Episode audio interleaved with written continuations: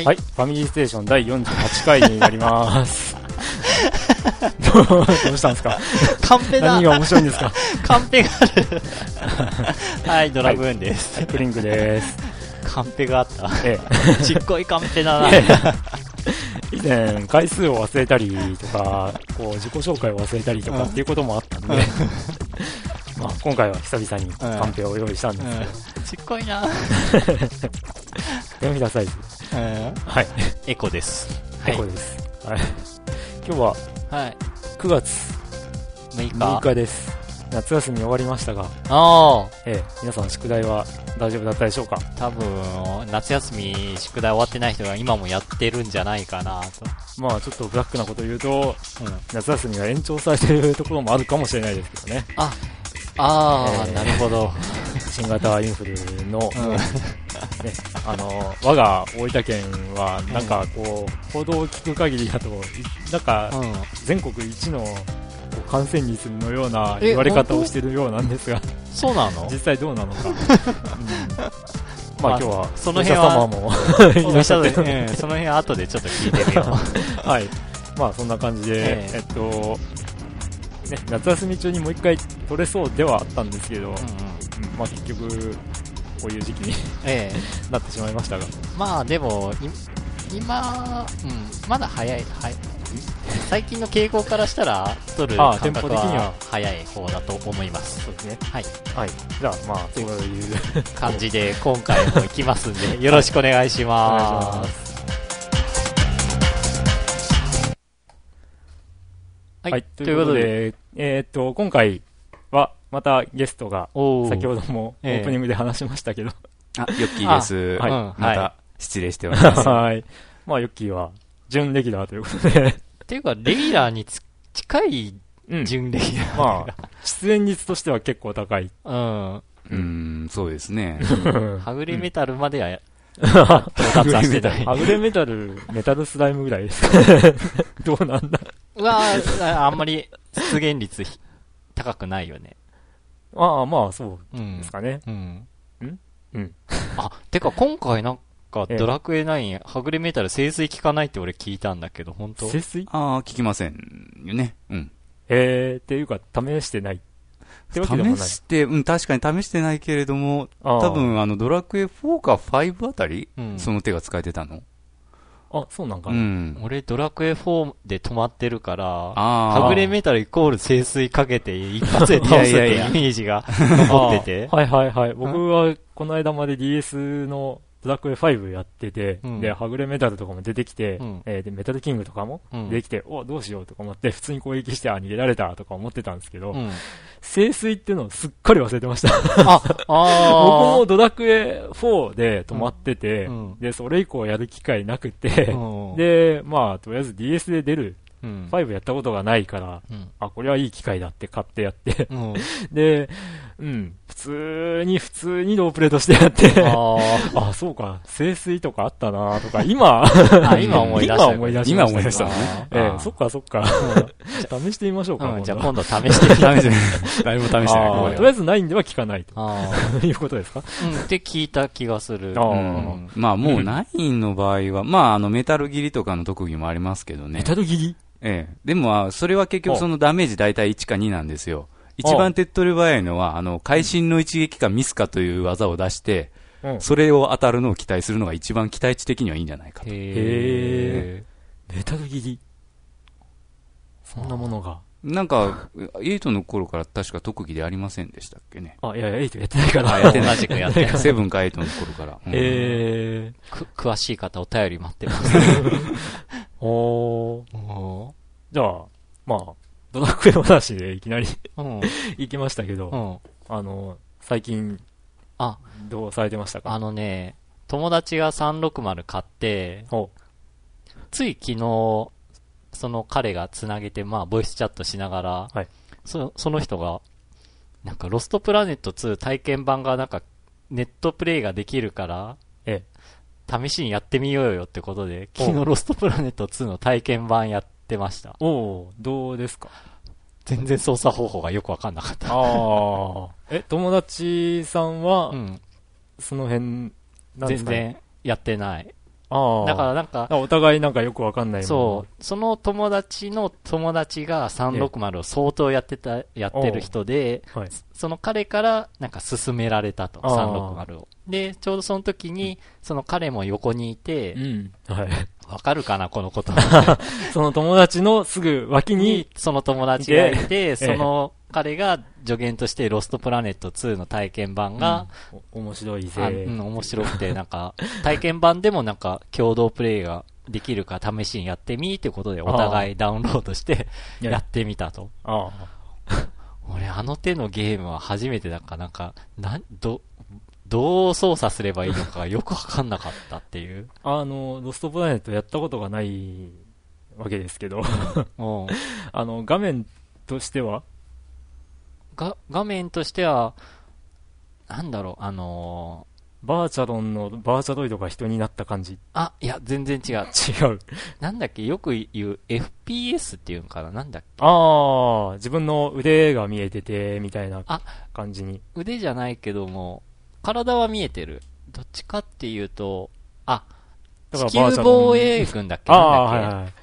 なんだっけ？いや、僕の想像ではそういう、そのバーチャロンの、バーチャロイドが人みたいな感じになって、で、うん、まあ持ってる武器とか動きとかはもちろん人なんですけど、うん、ああいう画面構成なんかなっていうではなくて感じで思ったんですけど。多分地球防衛軍に近いと思う。で、敵、なんか敵がうじゃうじゃいるかこうダダダダダダって撃ちながら、ええ。うん。うん。っていう感じ。うん。はい。うん。デッドライジングとかが近いのかな？じゃあ。かな？うん。で、まあ、その友達あとなんかドリクラ買うためにも買ったとか言ってた。ドリクラ。ドリクラ、買うべきですか？わかんないけど、なんか、と、その友達曰く面白いっていうか、やってみとは言われた。あ、そうだから、なんかね、昔、ときめもやった頃の感動が再びとかなんか言ってる気がする。え えー、そうなんドリクラドリクラって言ってわかるかな？ドリームクラブ。うん。うん。ピュアな人にしか 入れないという、伝説じゃないけど、よくわからない。なんか、あの、飲み屋さんというか、キャバクラ？いや、でも制作者曰く、これはキャバクラではありませんって言ってるからね。うん。でもちょっと家では しにくいな。どうなんだろう。ああ、うん、はい。っていう近況。近況というか、いや、その他には特には、プレイとはしてないんですか？その他、なんか久しぶりにレイストームやりたくなった気がする。ああ、例の、例の某書でも書かれていた、レイストーム HD、うん、が出るということで、ああ。それでちょっと久しぶりにレレイストームプレステ版やってみたいかもって思ったありますね、うちに。ああ。ええ。後でしますか？あ はい。っていう感じです。はい。はい。で、クリンクは、うん、僕は、えっと、ゲームとしては、あの、塊魂トリビュートを買ってクリアしました。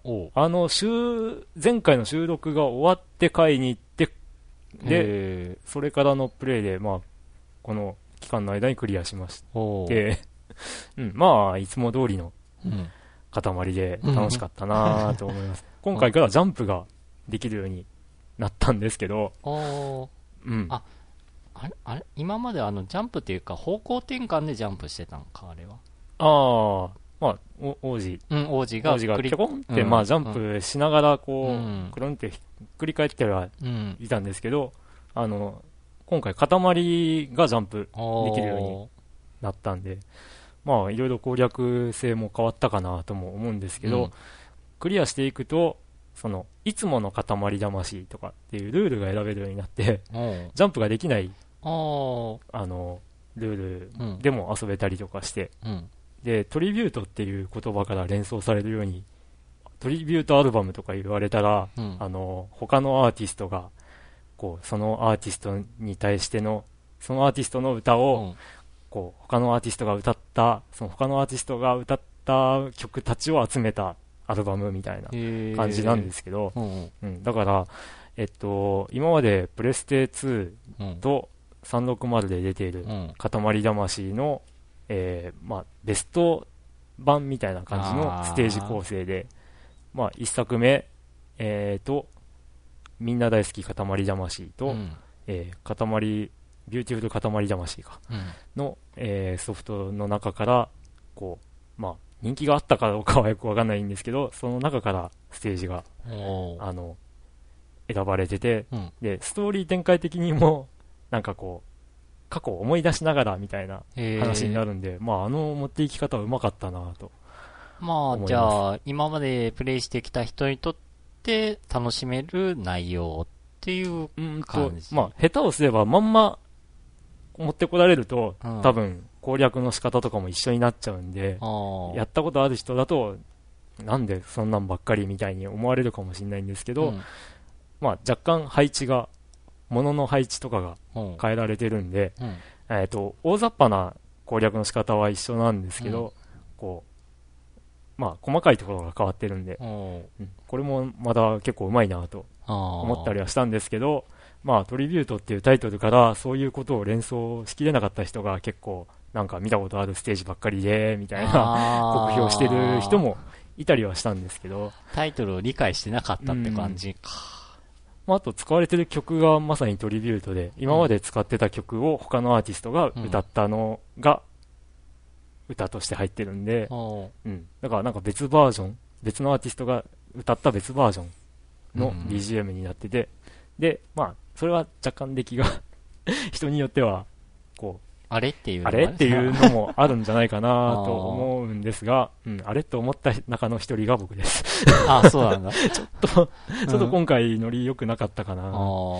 うん、で、まあそれは終わってしまって何しようかなって思った時に、あのー、会社の子が、DS のドラクエ4をクリアしましたと 言ってきたんで、ああ、じゃあ、あの、僕のドラクエ5の DS 版と、うんうん、あの、貸し借りしようよって話になったんで、えっ、ー、と、ちょっと今慌てて、あの、ビアンカ以外の嫁でクリアをあ、ドラクエ5。ドラクエ5を今してたりします。うん、で、フローダが終わったんで、うん、あとは DS 版オリジナルの、えー、デボラさんでしたかね。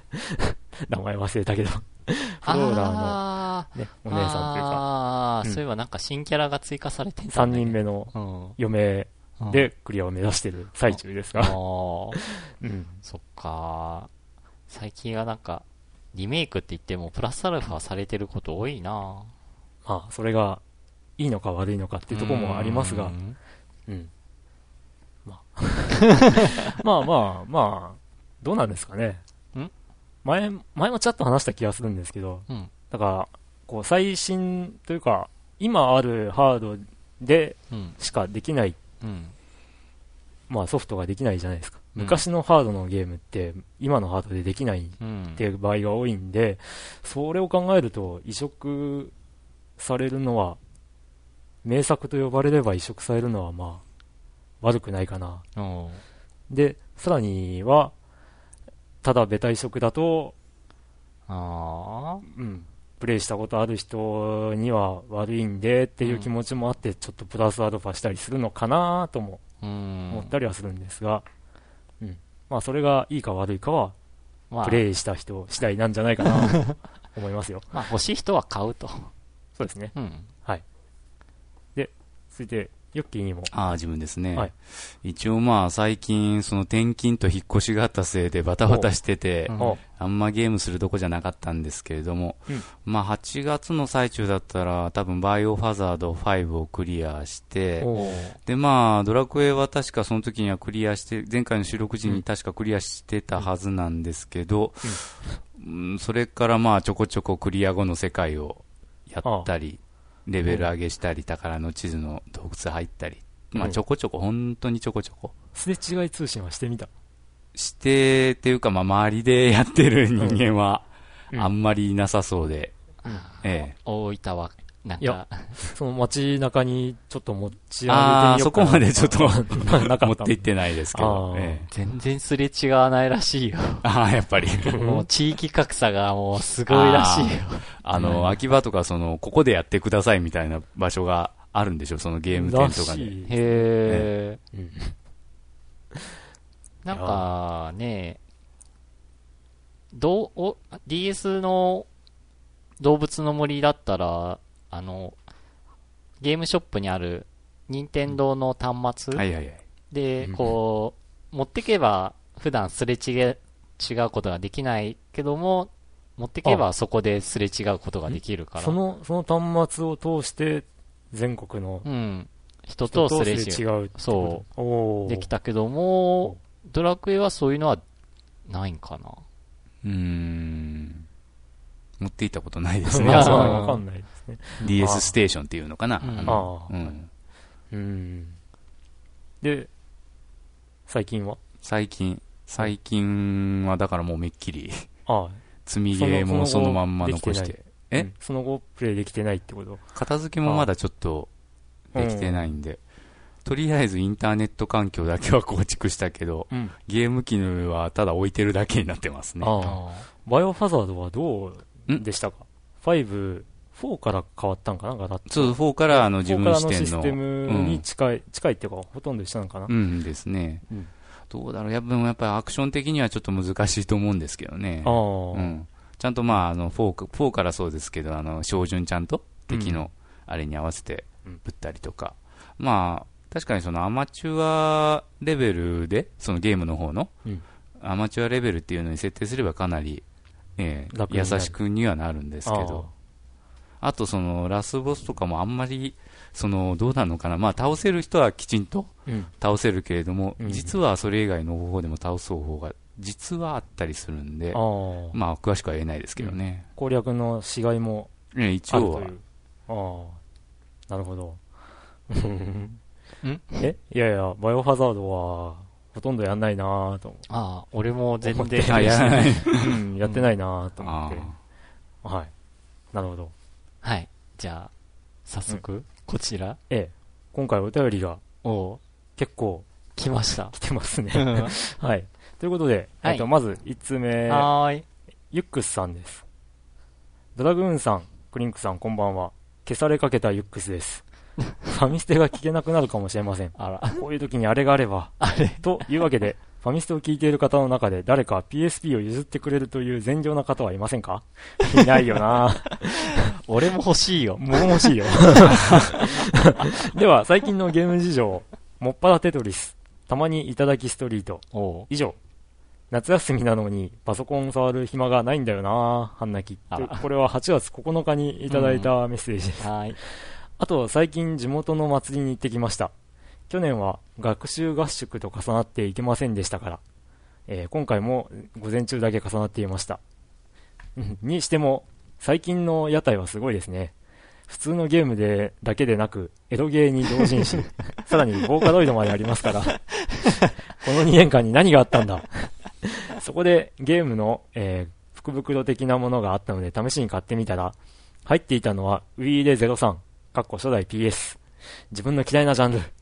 ま、マジかよ。誰かファミストを聞いてる方の中でもらってくれる善良な方はいませんか？いないよな あう、うまいな。2回かけてる。ではそろそろこの辺で。と屋台でそんなもんか。ウィーで、ウィーで僕はほとんどやったことはなくって、ほとんどというか、あ全然やったことないって言ってもいいか。あうん。なので、興味はあるのでああ、試しにやってみたいかもしれない。試しにやってみたいかもしれない。てか、プレステ1なんだ。ああ。初、え、初代プレステだからプレステ1のことだよね、多分。はい。ウィーニングイレブンっていつぐらいから出てるゲームなんだろう？へえ。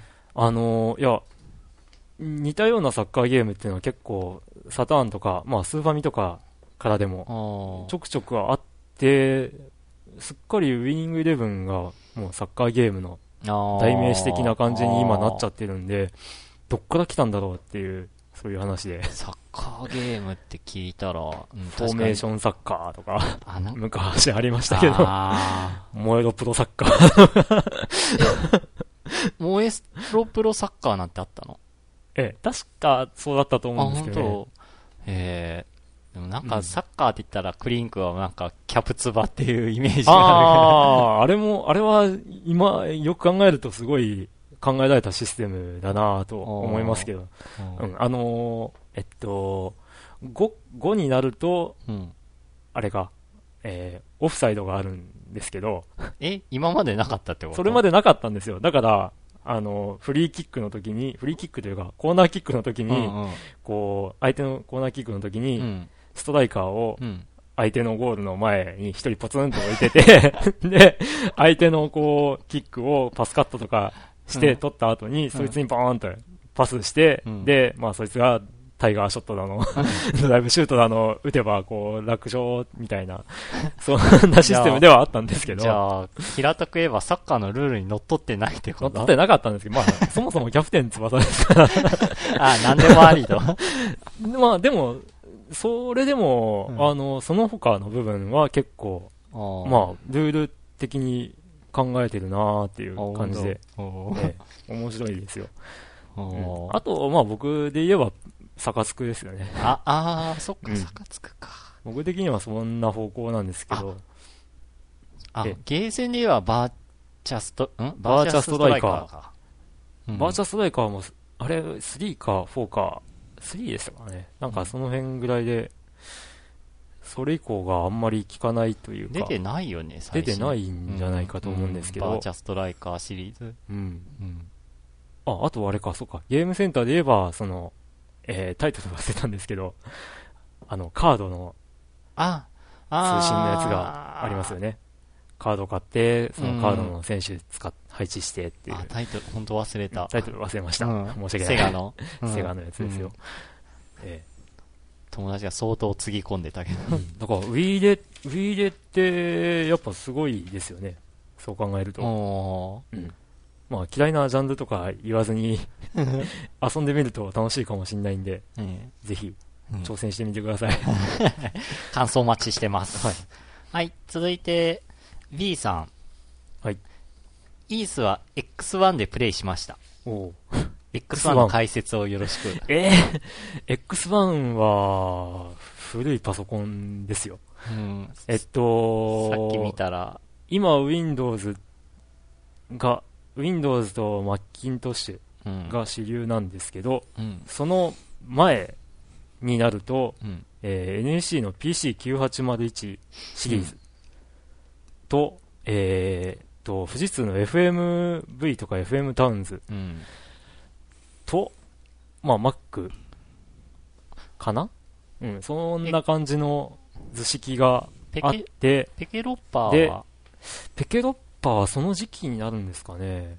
シャープのパソコンなんですけど、うん、で、その前になると、その、X1、PC8801、まあそんな感じの、うん、うん、が主流のパソコンになるっていう、そういう図式で、うん、もう一体世代で言ったら何世代前になるんだかっていう感じで、うん、メモリが、メモリどどうだろう？えっと、64キロバイトとかそんな感じいや、16キロバイトとか、そう、8キロバイトとかそういう世界かもしれない。ちょっと詳しくは わからない。僕は PC88 からなんで、うん、で、PC88 マーク2っていう、結構88の後期の方のパソコンから触ってるんで、正直 X1 とかって触れたことがないんですよ。ウィキペディアに載ってるんで、皆さん見てください。そうですね。詳しくは。詳しくは。X1。えー、で、出て出てきます。はい。はい、えー、続きで、えー、1の時は、えー、PSG 音源で3和音しかなく、PC88 から音楽もかなり変更されてて、悔しい思いをしましたが、2になって FM 音源プラス PC、あ、PSG になって11和音になり、解像度4倍と合わせて、勝った、と、思いました。勝った。うん、な勝ったってどういう意味なんだろう。やったーって意味なんかな。いやいや、だから PC88 の、うん。PC88 版からは ES1 って変わってて、うんうん、で、2からは、こう、それ以上のものになったからってことだと思うんです豪華になったと。えええー、私はさ、さほどでもなかったんですが、当時 X1 ユーザーは、セガ信者と同じくらい多機種に対して攻撃的でマニアックでした。専門誌で、メゾン一国はダ作か否かという論争が続いたハードは他に知りません。うん。うん。セガ信者そんなに 排他的ですかね 僕もどっちかちょっとセガ信者ですけど。うん、それはともかくはい、やり込み、やり込みには適当な限度がある方がいいですね。現在、Xbox 360の地球防衛軍3で、どこまで体力を上げられるかやってますが、プレイ時間1500時間を超えて、なお先が見えません。どうやら2000時間やってもまだ終わりそうになく、さすがに限度がす、な、限度がなさすぎです。放置ししておけば、半自動で進められるとはいえ、600時間で限度に達した2が懐かしいです。ということで、あの、地球防衛軍俺やったことないから、よくわかんないんだけど、どういうこと？えっと、ステージがあって、で、敵がとにかく大量に出てくるんですよ。うんうん、アリの巨大なやつとかがガーって出てくるんですけど、うん、で、案外弱いんですよ。で、倒すとアイテムがぴょこっと、まあ、何匹かに1個とか、まあ、もしかしたらその、えー、なんだろう、その敵自体が持ってる持ってないっていうのがあると思うんですけど、そこで、えー、っと、シールドだったかな。とにかく、ヒットポイントプレイヤーのヒットポイントの上限が上がるアイテムっていうのと、それと武器、えっ、と、持っていける武器っていうのが2個まで制限があって、うん、で、その武器が手に入るアイテムと、うん、あと回復アイテムが出るんですよ、敵倒すと。うん。それで、その、ヒットポイントの上限が上がるやつを取って、取って、で、ゲームクリアすると、次のステージからそれが反映されるわけですよ。だから5個取ったら、ヒットポイントがの上限が5上がるみたいな、うん、そういう感じなんですけど、うん、それの上限がどこまで限界、どこまでが限界なのかっていうのを B さんはやってるっていう ことなんですけど、すごいな。だからこれ、具体的に書いてないんですけど、今体力どこぐらいの数値なのか。あ、知りたいって感じ。普通にプレイしてると、多分エンディングに行くまでで、えっ、と、難易度ノーマルとかだったら、2000か、そこら、だったと思うんですけど、スタート時はいくつ？スタート時は200とかだったと思うんですけど。ああ、そんなに上がるんだ。はい。で、一体どこまで 今上がってるのかが気になるんですけど、うん、えその辺のお便りください。教えてください。2000時間。すごい。えはい。はい。続いて、熱湯牧原園さん。どうも、ドダさん、クリンクさん、青春してますか？高校野球を見て、あの日に帰っていた牧原です。いやー、うちの県は惜しかったですね。うん。大分ですけれど。うん、車の中でラジオを聞いていました。しかし、若いっていいですなそんな感じで、パワープロのサクセス、えー、栄冠9編をやっています。これは高校の監督になって、選手を育てて全国制覇を目指すゲームモードです。しかし、えー、我が母校の H 高校は、一旦中堅まで行ったものの、そこそこに戻り、夏の予選はまさかの1回戦負けで、またまた最初の弱小に戻ってしまいました。このモードの辛いところは、えー、サカスクみたいに年数を重ねれば強くなるもんじゃないんですよね。もうやめようかな。で、もう一つ、ドリキャスを出して、水色という、これまた高校生の切ない恋物語的なゲームを全クリしました。ついでに久々に大学の時にハマってた桜大戦を見てみようとしたら最終更新が2002年7月と、えー、約7年ぶりに起動しました。その勢いで PS2 の桜1をやろうとしたら何度やってもディスクが読み込め読み込まずイライラしています。おかしいな。ドラクエ8も読み込まないからまだプレイしていません。何が悪いんでしょうか？教えてください。そんなもうすぐ30のマキャラでした。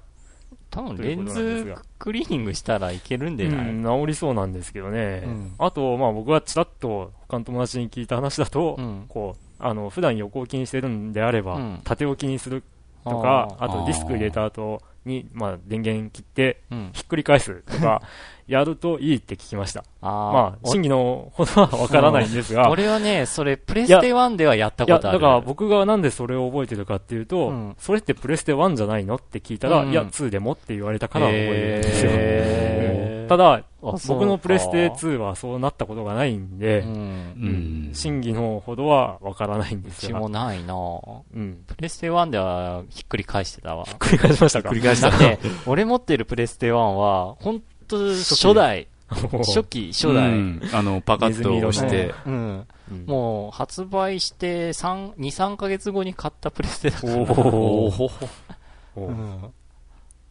ていうやつだから、もうさすがにね、もうなんかひっくり返さないとなんかうまく動いてくれなかった時があったけど。じゃあ、某タイマーが誤作動を起こしてる感じですね。ああ、でももうプレステ2があるからね、使うことないけどね。そうですね。うん。はい。はい、続いて、お、電気さん。お皆さん、こんにちは。電気です。はい。前回はお便り読んでいただきありがとうございました。結構ドキドキするもんなんですね。読まれるとは思ってなかったんでびっくりしましたが、楽しかったです。多分、100%読まれるよね。はい。そうですね。送ったら100%読まれます。採用率は今のところ100%だとは思いますね。はい えー、ときメモは昔ゲーム屋でバイトしてて暇な時にバックヤードで PC エンジン版をやりました。プレイする前までは、あのイラストはないわ。JK まあ、二ちゃん用語で。二ちゃん用語。えー、上皇。上皇。常識的に考えてっていう意味ですけど。えええー、しかも面白いとか嘘でしょ？とか思ってたんですが、やってみるとゲームとして面白いし、あのイラストまでもいいんじゃないの？と評価が反転してしまいました。うん、ちなみに初プレイで告白されたのは隠れキャラの転校生、かっこ名前を忘れてしまったでした。館林ですよね、これは。あれって転校生っていう設定だったかどうかはちょっと覚えてないんですが。なんかうろついてたっていうイメージあるけどね。うん、あと、まあ、この評価ですよね。あのイラストないわとか、うん、面白いとか、うん、そうでしょって思ってやってみたら面白くて、あのイラストもありだなって思えるようになったっていうのは僕と一緒ですよ。ああ、前回言ってたよね。感想です。はい。あそうだから、ときめも、うん。さっきちらってみんな、さっき話したけど、ときめもがパチスロ台になるっていう。うん。で、で、さっきその動画をお二人見せたけど、どうでした？キャラデザ変えなくていいんじゃないって思ったんですが。まあ、あの、本家を知ってる人間からするとね、うん、多分。うん。いやー、なんかちょっと、ちょっと変えすぎちゃったかなっていう気がしますね。まあ、よりなんちゅうかアニメチックというかね、うん、多分そっちの方に受けるようにしてるんでしょうけど。うん、多分、昔のファンからは、うんって思われるのと、うん、をよくやったっていうのと二分する形になるとは思うんですが。じゃあ、その辺の感想をヨッキー今度。打ってみて。打ってみて。いや、あれは、あれはありでした。いう話になるかもしれないけど。感想を待ってます。まあ、パチスロとしての評価ならともかくね。キャ、キャラものとして、そうそうそうそう、そう、さっきもちらっと話したんですけど、うん、あのー、キャラが3人しか出ないっぽいっていうので。あパチ、さっきのときメモのパチスロ、うん、あの、パチスロとかって、キャラ、キャラの数、ああいった、まあ、キャラっていうのでは、あの、ど、何人ぐらいまでが限界っていうか、み、見たっていうか、今までやった感じでは。でも、あのー、今確かにそのアニメ系のなんか、うん、あのー、演出演出で、その、演出画面の中で女の子同士がその、バトルしたりとか、うん、そういうパチスロもありますけれども、うん、それキャラ相当多いですもんね。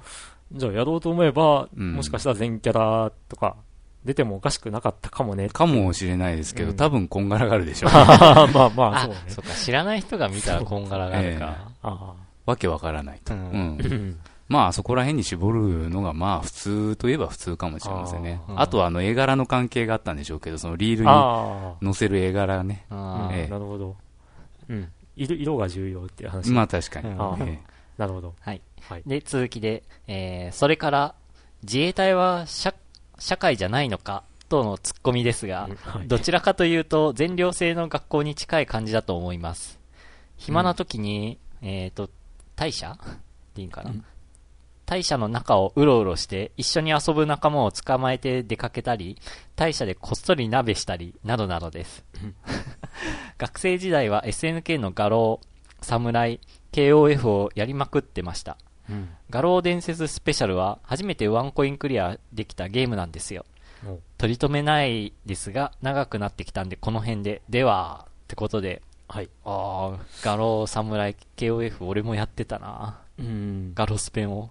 あの、SNK のみならずですけど、うん、あの 2D 格闘ってあんま僕はやらなかった方なんですよ。スト2とか？そうですね。スト2、スト2面白いってみんなやってる時に、うん、あんまり興味持てなかったんですよ。え、じゃあその当時何をプレイしてた？え？スト2の当時ですよね。うん、スト2の当時って、スーファミとかだったはずですから、うん、FF4 とか、うん、だからゲーセン系なゲームっていうのはほとんどやってないっていうか、確かに。その頃スト2が確かにスーパーファミコンに移植されたりしてましたけどね、自分も確かその頃はロマサガとか、あそこら辺にハマってたはず。うん。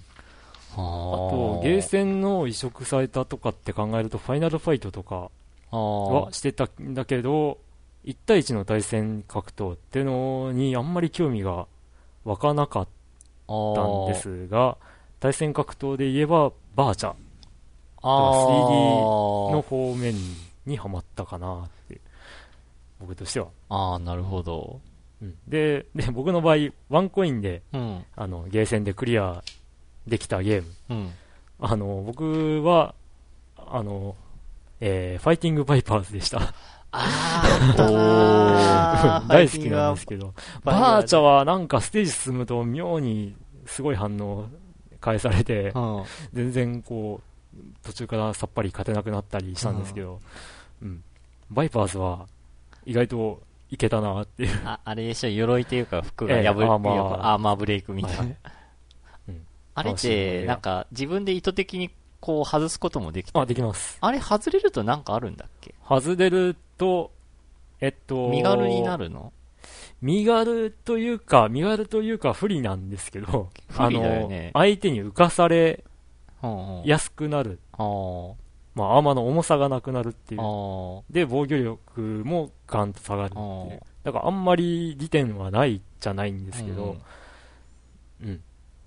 うん、だから、まあ、取れない方が断然有利ではあるんですけど、うん。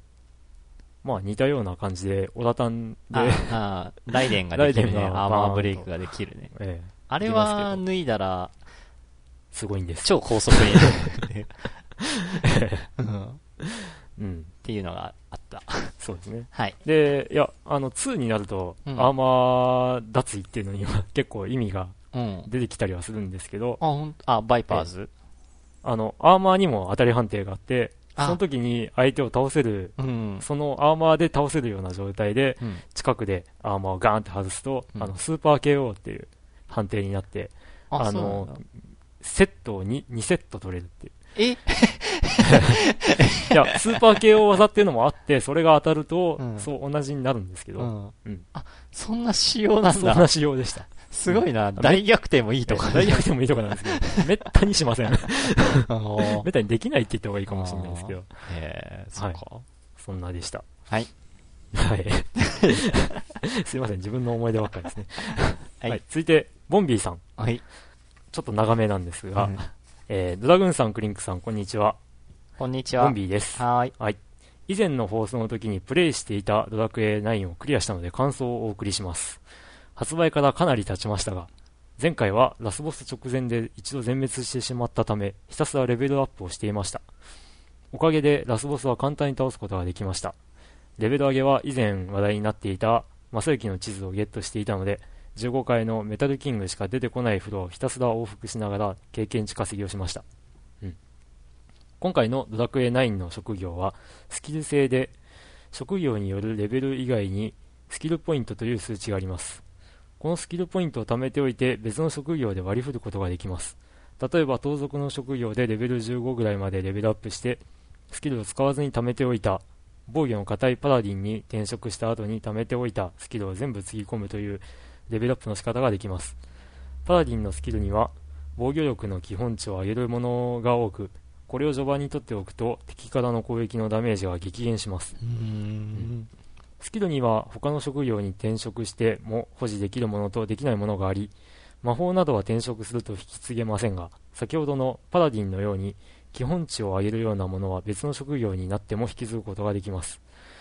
えー、そのあたりを試行錯誤しながらプレイするのも面白かったです。で、えー、ラスボスを倒した後も少しイベントがあります。うん。で、クエストも180個以上あり、街の人からえー、街の人などから依頼されることがほとんどですが、Wi-Fi でネットにつなぐと配信クエストをダウンロードできたりもします。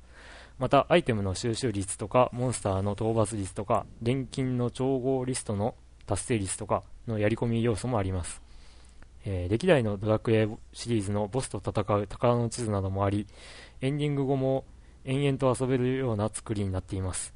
本来はワイヤレスプレイや、えー、聖違い通信などで自分の育てたキャラクターの装備などを自慢したりという遊び方を想定しているみたいですが、一旦エンディングを見てしまうと、えー、これらの要素を埋めていくモチベーションが自分の中では下がってしまいましたうん。まあ、クリアしたラスボス倒してしまったら、あと魅力的に思えなかったかなっていうのは、前回もヤスさんが、そんな感じで言ってましたね。ガーンとやってクリアしてすぐ手放したっていうあれかね、うん、ドラクエにあこう、そんな思い入れがない人はそうなっちゃうかな。うん、いや、やっぱプレイスタイルだと思いますよね。僕もそうなんですよ。あんまりやり込みっての重視しないんで、うん、だからこの達成率とかがあっても、うん、ああ、こんくらいなんだ、ぐらいしか思わない人もいれば、100%に絶対してやるって思う人もいるし、あと、なんとなくそういうふうに思うんですけど、ドラクエが大好きっていう人の中では結構レベルを99まで上げてしまっうっていう人が多いっぽいんですけど、うん、どうなんでしょう？あの、僕の周りというか話に聞く人は結構、レベルはもう当然のように99だけど、みたいな話があって、はーんって、そこまでやるのって。うん。ヨッキーはどうした？ん？どうしたというの？あ、ドラクエ9。9はまだちょこちょこ、レベル上げだの、うん、クエストクリアだの、うん、ちょこちょこやってますよね。うん。レベル的には、レベル的には結局そのスキルポイントの関係があるんで、いろんな職業のレベルを上げとるんですが、うん、まあ大体一番上げとるのでもまだ50ちょっとぐらい。ああ。うん。ああ。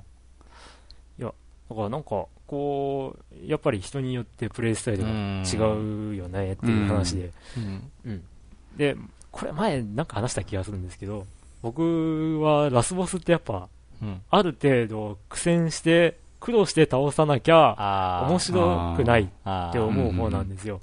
ところが結構僕の周り、その、まあ、当然のように99人あげたよとか言う人がいるんで、うんうん、なんかその人たちと感覚が違うんですね、ちょっとその辺が。あのーね、もうラスボス楽勝じゃん、みたいな感じで、うん、レベル99だけど、みたいな感じで言ってるのを聞くと、うん、それってゲームとして楽しいのかなとかってちょっと思ったりはするんですけど、まあそれはその人の楽しみ方なわけですから うん。プレイスタイルの違いか。うん、違いってやつだと。うん。うん。まあ、ボンビーさんも、まあ、そこまでかなってとこなんですかね。うん。うんうん、まあ、続きですが、えー、そのため、ちょっともったいないですが、セーブデータを消去して友人に貸してしまいました。うん。で、ネットで色々と批判されているガングロ妖精の3人ですが 意図したのかしてないのか、物語のかなりの位置で空気読めない発言を繰り返しますあ 例えば、あるイベントで死んだ恋人の墓に花を添えるシーンで、さ報酬もらって次行こう。って無神経なセリフがあったり、これ結構有名ですよね。ネットでなんか写真撮って配信されてましたし、ゲーム中にクエストを確認しようと設定画面を開くたんびに、こんなに時間かけて、まだこれだけしか進んでないの？と嫌味を言ったり、プレイヤーをイラッとさせる演出が満載です。これね、本当相当パターンが多いんですよ。驚くほど。うん。例えばね、自分が言われたのは、あの、パワーアップアイテムじゃないですか？力の種とか命をくる。ああいうのを取っとたんですよ。ほとんど使わずそしたらゲーム終盤に、あんた、それだけなんか種とか木の実を使わないで、とでどんだけケチくさいのとか。へ それって、それって何？音声で喋んの？いやいや、あの、そういうセリフが出てくる。セリフが出てくるんだ。相当なんかパターンが多くあって、もうどれだけあるんだっちゅうぐらい。じゃあもしかしたら逆に、種とか取ったらすぐ使う、取ったらすぐ使うみたいにやってると、あんたそんな考えなしに使ってて大丈夫なの？とか言うかもしんないよね。あとはね、いろいろ、本当いろいろあるんですよ。あんたのパーティーって、ほんのり呪文頼みな感じですけど、とか言われて、マジックパワー大切にね、とか。あと、誰も僧侶系のあれがいないと、絶対そう、その、回復呪文を使える僧侶とかいた方がいいんですけど、とかそういう。上限？上限？ええー、まあ上限っつったら上限なのか。うん、いいと思うんですけど、みたいな感じ。えー、パターンは相当やっぱあってね、うん、あれ見るだけでも結構飽きないかなと思うんですけど。ああ、じゃあ、まあイ、イラッとするようなセリフ回しではあるけれども、そのメッセージを探していくのも面白いかもしれない。結構面白いかもしれない。ですね。うん、まあ続きで、えー、まあこんなものかと流せない人にはストレスになるかもしれません。うん、ゼルダの伝説におけるチンクルというニートで性格の悪い親父みたいな位置づけなのかもしれません。そういうキャラがいるんだ。うんと、僕も存在ぐらいは知ってるかなぐらいで、なんかチンクルが主役のゲームとかも あって、なんか、うん、イラッとしたみたいな はい。で、ドラクエ9は今までのシリーズに比べてストーリーを進めるだけならかなり早く終わると思います。一番の原因はシンボルエンカウントになったためです。画面の敵のキャラクターが表示されていて、ぶつかると戦闘モードになるこのシンボルエンカウント方式は、今までの、えー、フィールドを歩いていると突然戦闘シーンに突入するランダムエンカウント方式と比べて戦闘回避しやすくなります。逆に経験値の高い敵などを選んで戦闘したり、先を急ぎたい場合は避けて通ることもできます。うん。極端な話、ダンジョンで敵と一回も戦闘せずにボスまでたどり着くこと、たどり着くことも可能です。戦闘が回避できるため、全体的な戦闘数は減ったように感じました。また、今までのシリーズよりも経験値も多くもらえているみたいで、サクサクとレベルも上がります。あと、戦闘でもらえる経験値配分は少し謎でした。今までは生き残っていれば全員同じだけ経験値をもらえていましたが、ドラクエ9はレベルが高い方がたくさんもらえる謎のシステムです。他のキャラクターは経験値が300ぐらいでも、転職をしてレベル1になったキャラクターには経験値が60ぐらいしかもらえないなんて配分もありました。うん。うん、まあ、これは、ね、なんかちらっと、あの、収録前にも話をしたんですけども、えっと、ヨッキーがその辺のなんか計算をされてるサイトを見かけたっていう話をしてまして、うん、うん、まあ、それの計算式の算出の仕方を見る限り、あの、強いやつの方がその戦闘で活躍してるよね。活躍したら経験値はもちろん高く、高いよね、みたいな感じっぽいんですよね。うん。だから、まあ、そういう風に考えると、意外と自然というか、うん、自然に感じるのかもしれない、ねうん、理屈は合ってるかもしれない。理屈は合ってるまあ、本音のところは本当その強いキャラクターで、そのレベル1とかの、あれ、キャラクターをすぐそのレベル10、20、ボンボンボン上げるっていうのを多分阻止するためかもしれないんだけれども。まあ、ね、うん、まあ、そこで楽してレベル上げたい楽してっていうわけでもないんですけど、うん、あの強いキャラで倒させて、うん、えー、レベルを上げたいって思う人にはちょっと残念なうん、経験値の配分かなとも思いますよね。うん、まあ、あと、新女神転生とか、女神転生シリーズやってると、こう、弱い状態でなんとかかんとか強い敵倒すと、レベルがバーンと、経験値がガーンともらえて、レベルが4とか5とか、あの、こう上がるようなシステムのゲームもあったりするんで。あ、うん、あ、そういえば、うん、ええ、そういう感覚でやるとちょっと違うなって思うのかもしれないですね。うん、なんかドラクエ3か4で、ええ、だから、レベル1のキャラクター連れて、はぐれメタル倒したら、もうなんか、てれれれってって、てれれってってって、レベルアップの音が鳴りやまないみたいな。あれ楽しかったなって今ふと思い出したら。でも若干途中からこう、まだ終わねえのかな思えてくるんですけど。まあそれが今回はできないと。うん。まあ面白い。僕は聞いて面白いなって思いましたはい、続きで、えー、次に昔はドラクエ9の注目機能になっていた、えー、ワイヤレスの共同プレイですが、システム的にちょっと微妙でした。3人で1時間ほどやってみた感想ですので、もっとやり込んだ方からすると違う感想になるかもしれませんが、えー、あくまで、えー、ボンビーさんの主観で説明いたします。えー、当初は Wi-Fi を使ってインターネットでみんなとオンラインで共同プレイができると報道されていましたが、これはなんかその報道した人の誤報だったとかっていう話も書いてましたね。うん。まあ、その辺の真偽は定かではないんですが、えー、発売直前になってこの機能はワイヤレスでの共同プレイになってしまいしまいました。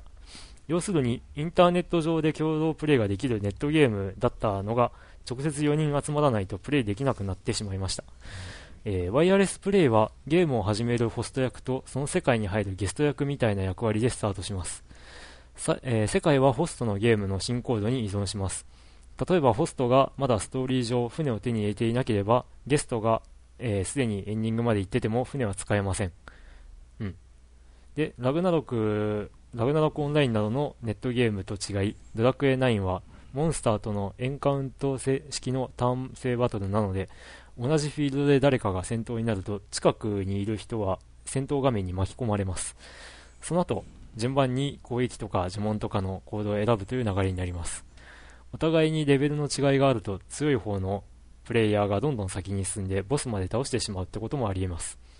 先ほどのスキル制のシステムのために魔法も使えて剣も使える魔法が作れるため強い人が入ってくるとほとんど1人でゲームを進めてしまうことが可能ですおそらく発売直前で Wi-Fi のネット対応がワイヤレスになったのはこういった理由からなのかもしれません、えー、ネット RPG にしようとしてした名残としてお辞儀とかガッツポーズとかの 仕草を表現するモーションは無駄にたくさんあったりします。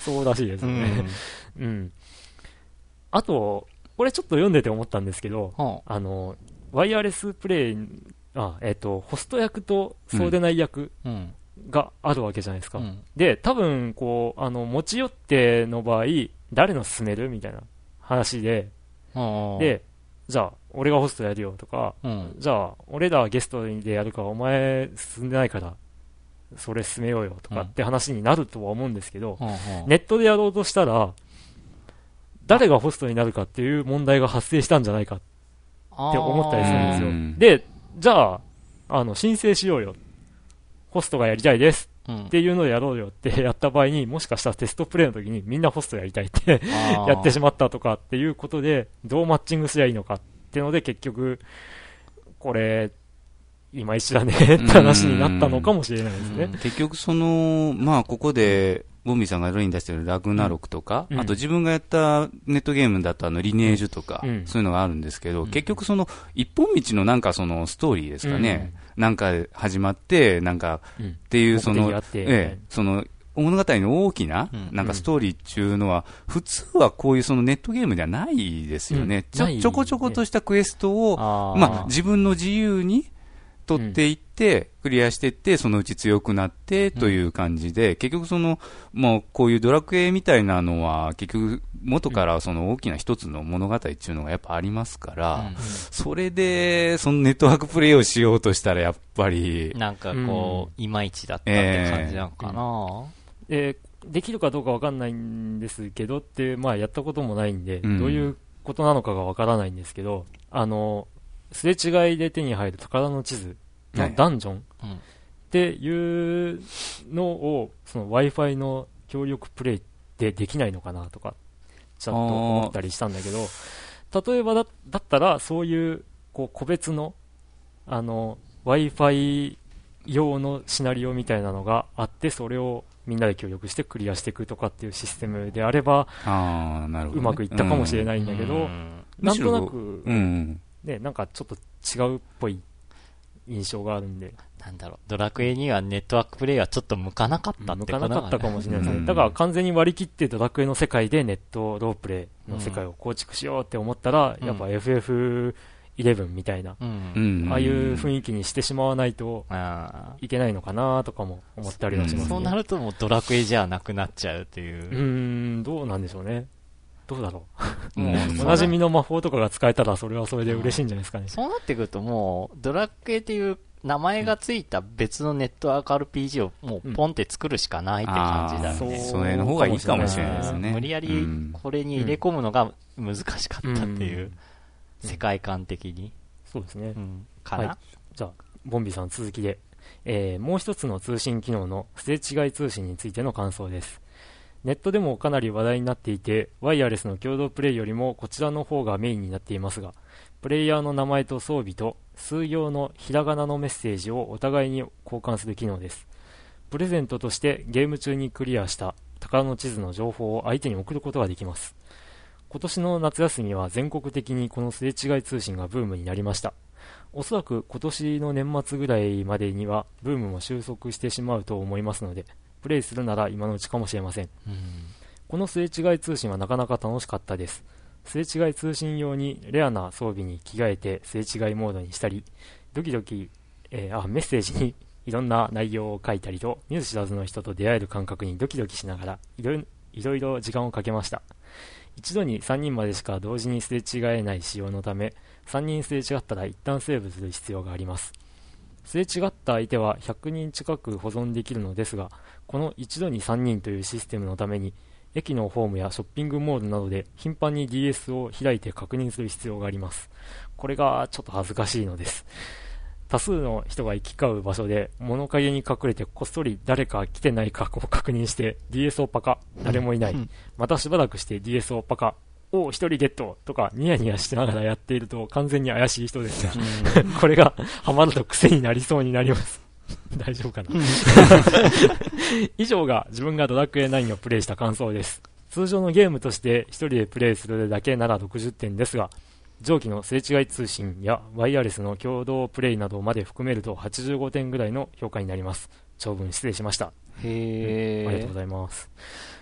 えー、えー、じゃあ、通常のゲームとしては点低いな、そうすると。うーん、低めですかね。まあ、普通の RPG って言ったら RPG でしょうね、うん、普通の。ごく普通の。うん、ごく普通の、もう、あそっか典型的なというか、うん、よく知られてるっていう、うん、古典的なって言った方がいい。あなるほど。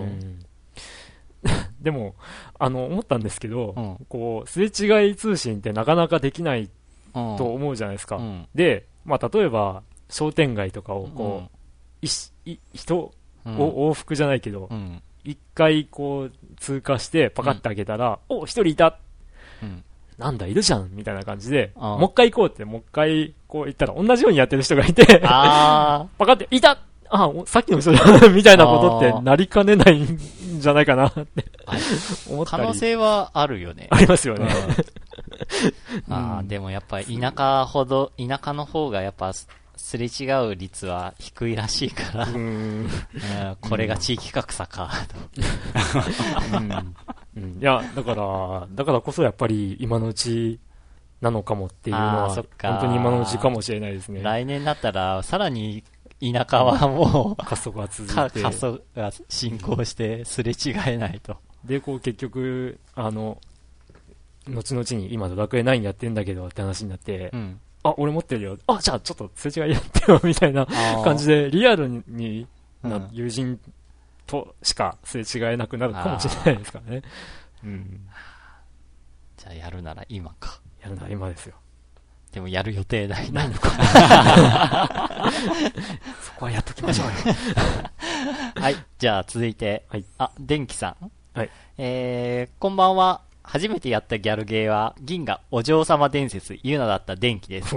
ちなみに PC エンジン版です。これ俺もやったことある。僕やったことがないですけど、ええ。うん、アニメとか好きだったんでいいなーとか思って見てたんですが。懐かしいなで、えっ、ー、と、ゲームの思い出は、やっぱり対戦格闘ゲームが多いです。えー、今はなき ゲーメストというゲーセン専門雑誌を迷子を買っていたのも懐かしい思い出です。うん。かっこ。誤色がすごいんですよね。そうなんだよ。俺ゲーメスト好きだったわ。インド人の右に。そう。な、ザン、ザンギ、ザンギーフの上ラリアットをなんか上、ん？なんだっけな。あ、忘れた。ああ、なんかありましたね、うん。もうひたすら誤色が多くて有名で、それまた面白いっていう。うん、それを探すのが面白い 状態ですかね。うんゲーメストは面白かった。今はゲーメストが廃刊になって、代わりに、アルカディア？アルカディアか。ああ、ははは。が、ゲーメストの、なんか、血統を引き継いでるって感じだよね。うん。いや、まあ、ゲームセンターも若干こう、ビデオゲームっていうものが、こう、元気なくなってるっぽいんで、うん、そうなんだよね、うん、なかなかその辺の雑誌運営も難しいんじゃないかな。ね、だ だんだんなんか薄くなってる ああ。確かにね、ビデオゲームの方はね、かなり厳しいと思うんですけどね。あの、景品ゲームはもう相変わらずだと思うんですけど。うん。なんかちょっと悲しいな。ゲーセンで楽しんでた時代のをしてるものとして。ものとして。で、続きで、高校生の頃はファミコンショップでバイトしてたんですが、バイト代をもらったその店でがっつり使ってしまうようなことを繰り返してました。だから高校生なのにスーファミ PC エンジンデュオメガドラ、メガ CD、サターン、プレステ、ネオジオまで持ってました。そこまでもなんかヤクザな商売な感じですね。働かせて報酬上げたら、その報酬をその店で使わざるを得ないと。っていうか、バイト代がなんか物品に変わって、変わって。現物支給。現物支給だよね。なんだろ、ネオジオってカートリッジの方かな ?CD の方かな？ちょっとここに書いてることではちょっとそこまでは書いてないですが。えええー、スーファミ以外で一番遊んだのは PC エンジンですかね。うん、天外マクヨ2がとにかく長く遊べて CD ローム最高とか思ってました。うん、やった。俺も天外マクヨ2。すっごい時間かかった。うん。絹ですね。ああ、そうそうそう。ね、もう俺クリアするの1年かかった。おー。いや、うん、今度やってみようかなと思ってるんですけど、うん、なんか PC エンジン版のが一番面白いって言われるんですいろいろ移植がされたんですけど、その時その時のなんかこう、あの、検検閲というか、なんかその辺が厳しくて、あの、ストーリーの展開とか、表現とかが、あの、変更させられてて、うん、なんか、前ほど衝撃的じゃないなとかって思ったりするらしいです。あ、本当？はい。あ、はい。で、続きで、はい。えっと、一番、一番盛り上がったのが次世代機ブームの頃ですよね。サターンの方が 2D 性能がいいとか、プレステの 3D 性能はサターンをはるかに凌駕してるとか、うん、もうあの頃の高揚感は今のゲーム業界にはないような気がしますね。で、あの頃持ってたハードは自衛隊に入隊した後にごっそり売却されてましたとさ、ちゃんちゃん。では、シスコの試験の勉強をしないといけないで、この辺で、ということで。はい。さ勉強頑張ってください さ,、うん、さっきシスコって何って話があったけど、うん、多分通信機器のメーカーだった気がする。ああ。うん。うん。サターンの方が 2D 性能がいいって、うん、まあ、あったね。あれなんですよね。いろいろ性能差っていうのは言われてたんですけど、うん、まあ最終的に知ったのだとサターン CPU が、えー、4機ついてたんですかね。え、2機2つじゃなかった。32ビットが2個。か。うん。うん、で、64ビット級っていうふうに言ってて、うん、で、ただそれを2機うまく使うソフトがなかったとかで、うん、うん、結局1機分ぐらいしか使えてなかったんですけど、うん、2機使うともしかしたら、すごいことになってたのかもねっていう。かもねっていう感じで。まあ、確かにサターンの方がなんか 2D 格闘が多かった気がすんな。ああ、確かに拡張ラムとかもぶ っ刺して、ええ、やってましたね。あったね。で、プレステはなんか 3D ゲームが多かったっていう。でも、面白いことにサターンは、こう、キラーソフトはバーチャだったり、バーチャ2だったりっていう 3D ソフトだったりするんですよね。それがちょっと、うん、あの、ギャップがあって面白いなって、変に面白がってたんですけど。確かに、当時は、うん、なんかゲーム機で結構盛り上がってたな、うん、あ、で、びっくりするんですけど、最近になってポリゴンとかっていうものをちょっと調べてみたら、あの、今すごいことになってて ポリゴンの、ポリゴンって、まあ、あの、カクカクなやつの同時表現の数で、その、マシンの良し悪しみたいなのが、こう、測られたりとか、昔はしてたんですけど、えっと、今、ものによっては携帯、携帯電話の描画が、うん、あの、プレステ2よりも、ポリゴンを出せる携帯電話がある。何それ？ってびっくりしてしまって。うん。あ、あ、iPhone とか iPod Touch も 3D 出るからね。ああ、いやいや、だから、すごい時代になっちゃったなって。いや技術の進歩はすごいなってことで。すごいですね。うん。ええ無駄に高性能になって無駄かな、やっぱり。無駄、無駄、うん、無駄かな。だって、あんまり、携帯電話でゲームってしないなと思って。ああ、でも、やる人はやるみたいですよ、やっぱり。ね、うん。僕もやっぱりやってないかな。うん、やるならゲーム機ですよね、やっぱり僕らは。うん。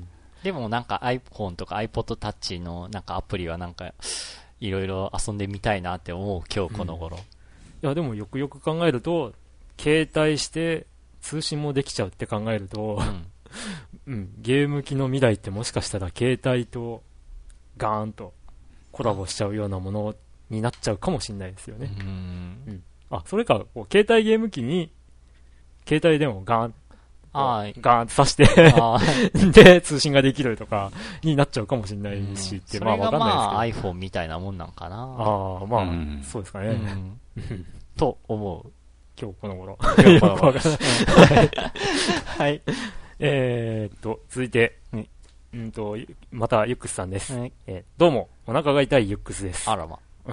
今回9月5日にいただいたメッセージです。うん、えー、今度学校が休みの日に超カメラ撮りに行きます。超カメラ？大腸検査？かな？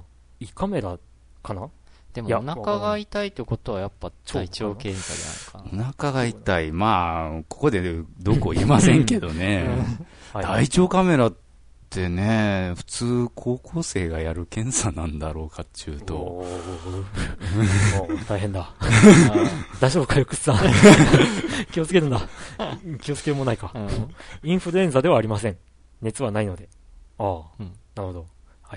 で、えー、まずはずっと前に正規ルートで送った、まあ、今回ちょっと、あの、えー、クリンクのパソコンに直接メールでいただいたんですけど、えー、正規ルートで送ったお便りの訂正、えー、第46回の3通目で、ユッキョンと呼ばれたと言いましたが、ユッキョンの間違いでした ちょ。ちょっとした違いですよ。うん、えー、読んだ本人曰く、早手のごとくからの引用らしいです。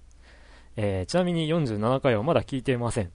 ポッドキャスト更新する暇がないので、なんかパソコン触れないとかいうのも、うん、そのこの前のメッセージで言われてましたが、うん、さて、最近のゲーム事情、テトリスの合間に何気なくプレイしてみた、えー、ジャンジャンプ、アルティメットスターズに熱中。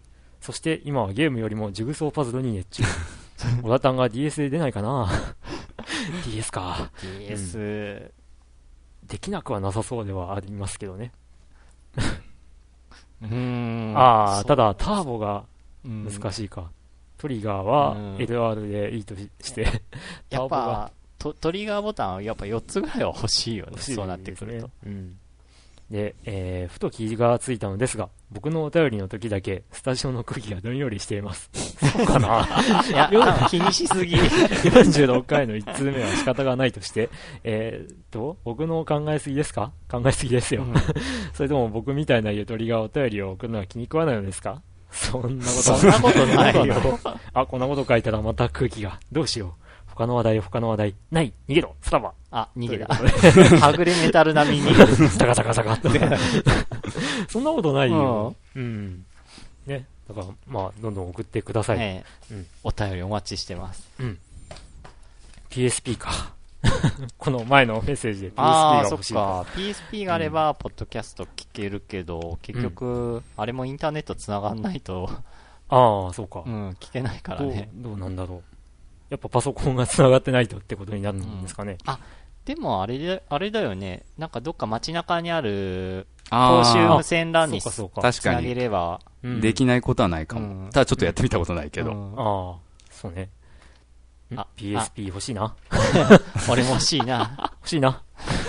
何をしこっちを見て何を言ってるのでも、あれいつ出るんだっけ ?PSP GO は。あ、あのー、詳しくは知らないですが。大幅にモデルチェンジしたやつ。うん、で、ディスク挿すとこがないという。そうそう。うん、ダウンロード販売オンリー。そして、まさかの PS3 の新型の方が先に出ちゃうという。ああ、そっか、PS3 新型出ました。そうだそうだ。3日にから発売でしたね。うん。思ってたほどなんか、販売当時、並ぶ人はいなかったっていう話だけど。あんまり魅力っていうか、うん、いや、でも俺欲しいと思っちゃった。持ってないから。ああ。持ってない人はね、もちろん。持ってない人は。だからもう、大体みんな、興味あった人は持っちゃったかなってとこですよね。てか、エリートが値下げしたね、360。それが何か。それが何か。いや、俺も、買って何ヶ月後に同じ値段になっちゃったんだろう。うん。多分半年。いや、だからここで悩むんですよね。1万6000かなぐらいかけて120ギガのハードディスクを買うか、うん、2万9800円でエリート本体ごと買うかっていうのはすごい悩んじゃうんで、うん、マイクロソフトさん、ハードディスク120ギガ5000円ぐらいにしようよ で、外付け240ギガとかね。あれ出せばいいのに。ハードディスクもちょっと値下がった気がしたけどな。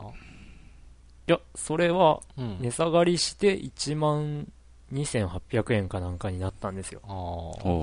で、僕が普通に売ってあるのを見かけるのは、うん、まだ前の値段しかついてない人ああ、なるほどね。うん、まあでも自分が360買ったの、エリート買ったのはもう1年とちょい前か。いくらで買った ?4 万7800円。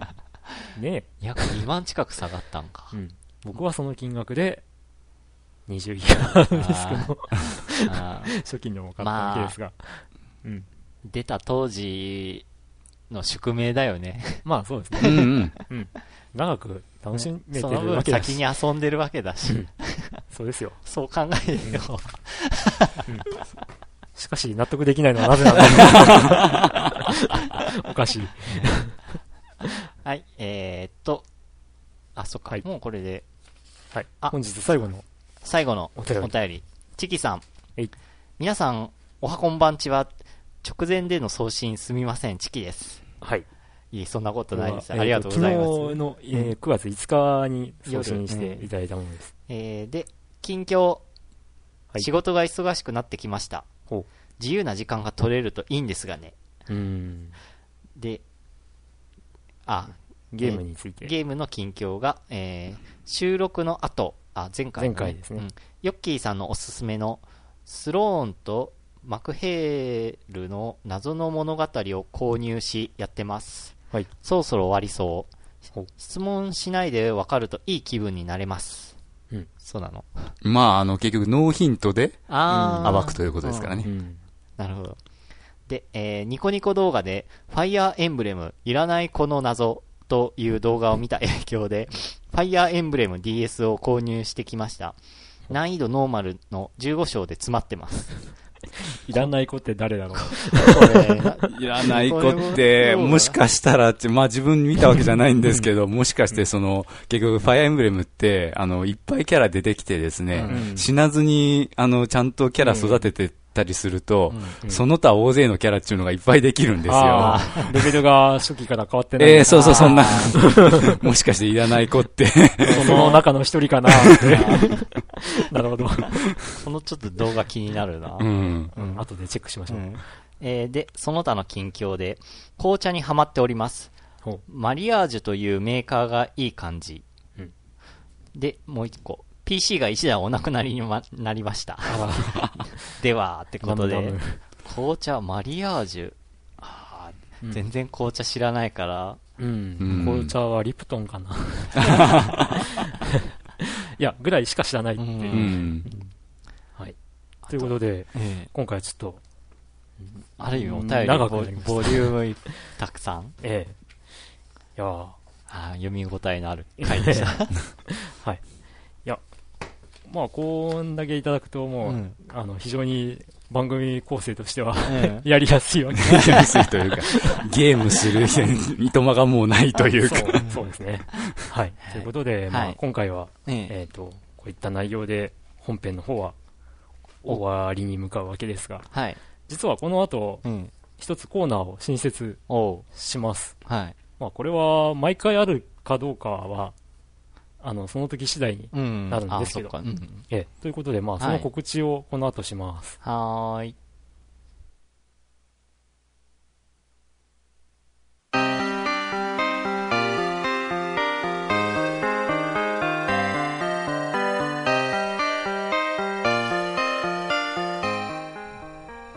はい。ということでで、ちょっと物悲しい曲でスタートなんですけど、はい、これは、えっと、このファミリーステーションという番組に対して、ツッコミを入れようのコーナーを新設したいと思います。というのはですね、もう基本は僕、クリンクと、うん、えー、ドラグーンさんの2人で、うん、まあもう、ぶっちゃけて言えば、うん、ファミリーステーションっていう番組は、友人同士の会話みたいな形でやってるわけなんですよ。だよね。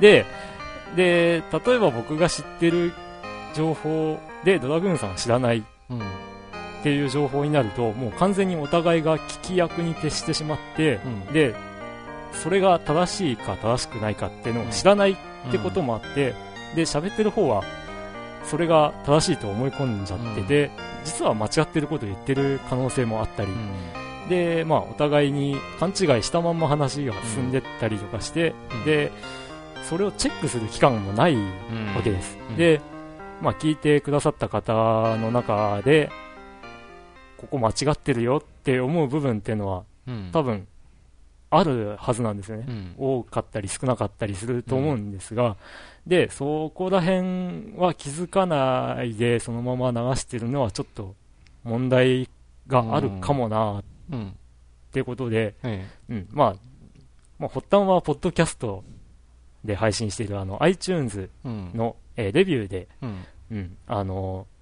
こうもうちょっと下調べして話した方がいいんじゃないかという意見を書かれまして、うん、で、まあ、その時にちょうど、えっと、44回、今、今回48回ですけど、うん、44回の時に間違ってたことを気づいていながら、うん、こう訂正し忘れ続けてたこともあったりして、うん、そこでちょっと、まあ、僕、クリンク的にはショックが 大きくて。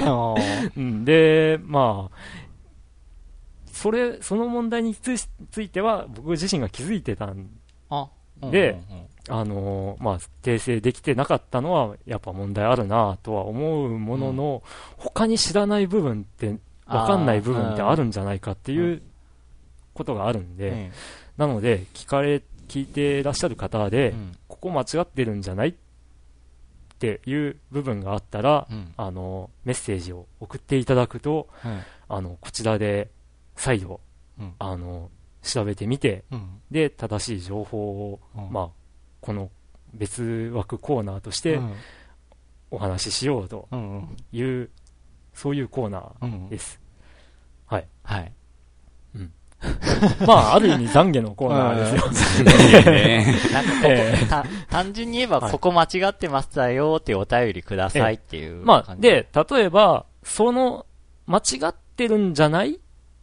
うん、程度の気持ちでもいいんですよ。うん、あだから、そこ間違いで、うん、こうだった、こうだったよ、うん、調べてみたらこうだよっていうのは募集してるわけじゃないんですよ。え、自分的にはこうだと思ってたんだけど違うの？ぐらいな感覚でいいんで、送っていただいたら、こちらがそれについて調べ直して、で、それに対するあの、まあ、えっ、ー、と、真実じゃないですけど、あの、を、こう、発表していこうという、そういうコーナーなんで、まあ、疑問があったら、送っていただくと、ありがたいです。ありがたいです。はい。うん。本当に間違いって気づかないことは絶対あるっていうか多いと思うんですよ。うん、で、あと、まあ、記憶を頼りに話してることがかなり多いというか、うん、まあ、普通、友人との会話ってそんなもんじゃないんですか。うん、だから、うん、間違いは多いと思いますんで、うん、で聞いてて、あれこれ違うよって思ったら、うん、あの、即、はい、送っていただくと、はい、すいません、その通りでしたとか、はい、えー、調べてみたら、うん、まあ、それ、そういうニュアンスに取られてる、まあ、そうですね、ニュアンス的な受け取り方の違いみたいなのも、その違いっていうのが出てくる可能性もあったりはするんで、ぜひ、はい、送っていただくとありがたいので、あの、まあ、これだけメッセージを中心にしている番組でもありますので、あの、皆さんでいい番組にしていただくと えやってる側としても嬉しいですから。ということで、まあ、その記念すべき第1回目 になるんですけど、ええ、先ほども言いました第44回の、うん、えっ、ー、と、結構、えー、最近何してますかっていうような話題の時に、うん、スターオーシャン4の話のついでに、えっと、ドラグーンさんが、うん、あの、FF13 の戦闘システムってどうなのっていう話をされ、振ってるんですが、うんうん、それを僕、クリンクが FF12 と勘違いして、FF12 の戦闘システムの話をしてます。実際に自分はプレイしてないんですけど、FF13 の体験版ってのが、いつですかね、2ヶ月ぐらい前ですかね。あの、えー、ブルーレイの映像ソフトのおまけについてまして、で、それをプレイしてる動画とかを見させていただいたり、FF13 の戦闘システムの解説とかを、まあ、個人的に書かれてるサイトとかを見た感じだと、まあ、えっと、FF12 の場合は敵がその辺を歩いてて、うん、で、お互いににプレイヤーのキャラクターと敵側のキャラクターがお互いの存在に気づいたら、うん、そこでもう戦闘開始みたいな、うん、もうそのまんまマップ上で戦闘開始みたいな感じになるわけですよ。で、戦うを選ぶとか魔法使うとかでやるっていうシステムで、で、えっと、その44回の時に僕が話したのはその FF12 の戦闘システムで、うん、その敵にあったら自由に動き回れるけど、うん、結局はコマンドを選んで戦う感じになりますっていう話をしてるんですが、うん、FF13 の方はどうかっていうと、えっと、ドラクエ9が言われてるように、シンボルエンカウントっぽい感じなんですよ。マップ上に敵のこうキャラクターのモデルがあって、うん、でそれと近づくか触れるかすると、うん、えっと、一旦戦闘画面に切り替わるようなエフェクトがかかって、うん、で、えっと、もう戦闘、そのマップを背景にした、うん、えー、戦闘画面みたいなものになって、で、えー、コマンド選択型なんですが、ここからちょっと違うんですけど、えー、3つだったと思うんですけど、戦闘開始時に3つまでコマンドを先に入力します。うん、で、それが戦闘シーンで反映されるというような流れで、うん。だからまあ、僕の目から見ると、シンボルエンカウントで戦闘は結局コマンド選択型の、で、まあ、行動によってその速度が変わるっていう、まあ、おなじみのアクティブタイムバトルって呼ばれる形をまた引き継いでる感じなんですけど。うん、その、うん、最初に3つ行動を入れるというのは、うん、それ。戦う、戦う魔法とか、って感じに。それも結局アクティブタイムのうちに入ってるの？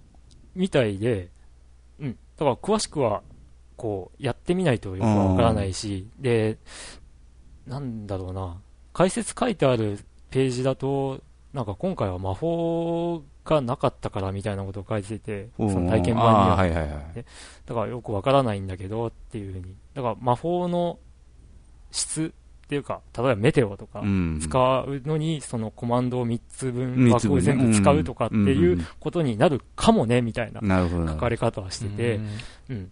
だから今後出てしまってどうなるかがわからないけど、体験版の上ではそういう形になってた、う。ん、じゃあやっぱりまあ、ターンではなくてアクティブタイムバトルっていうのはまあ、ターン制ではないけど、コマンドを選択してっていうアクティブタイムバトルで、で、そのターン、その、その人の行動は前もって3つまで決めてやるようなシステムらしいという。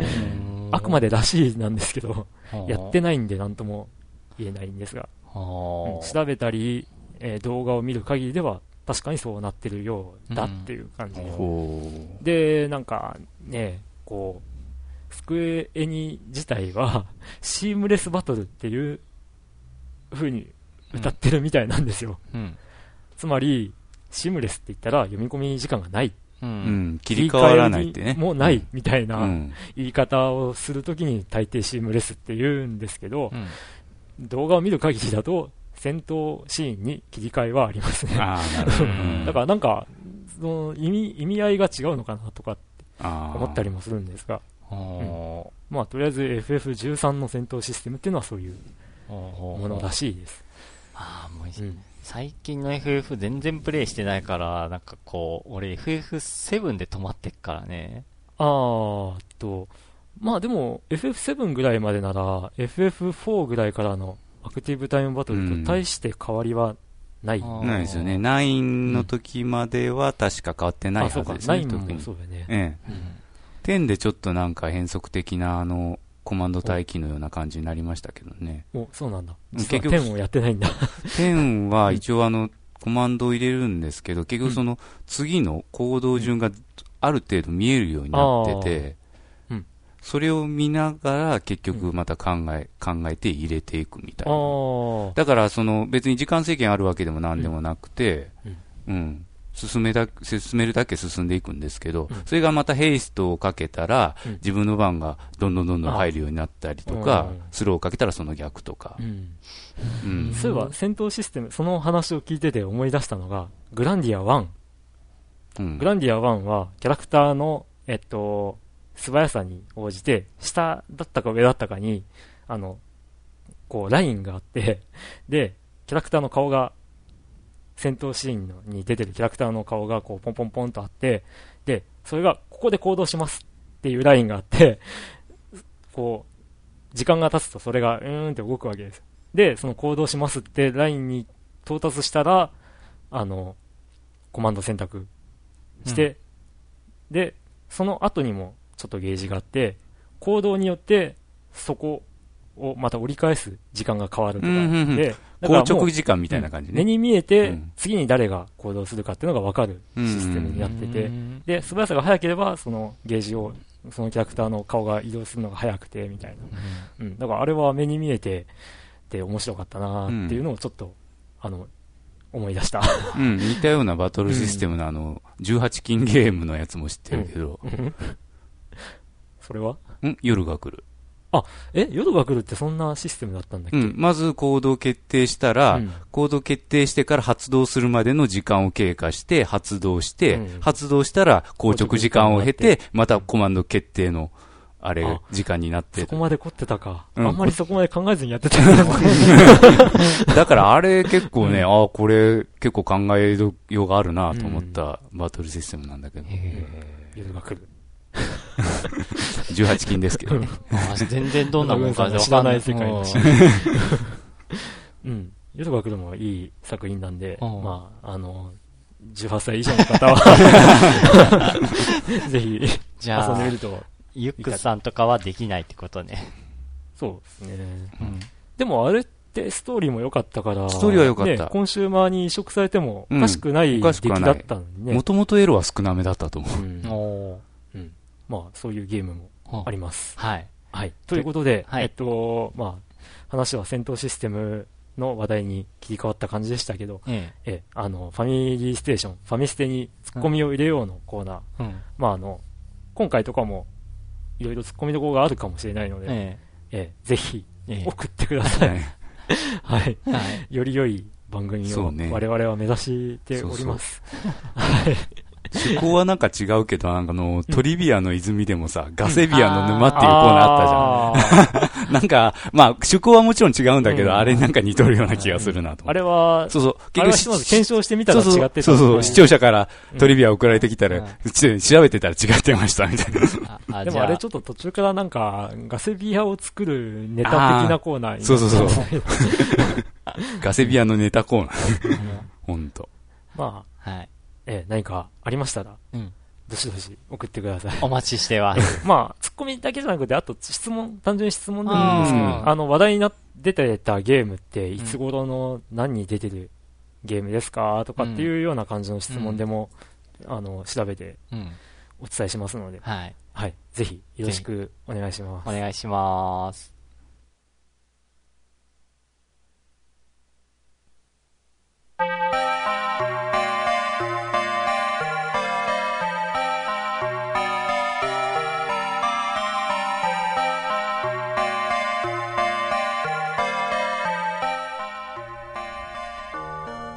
ことで、今回は、はい。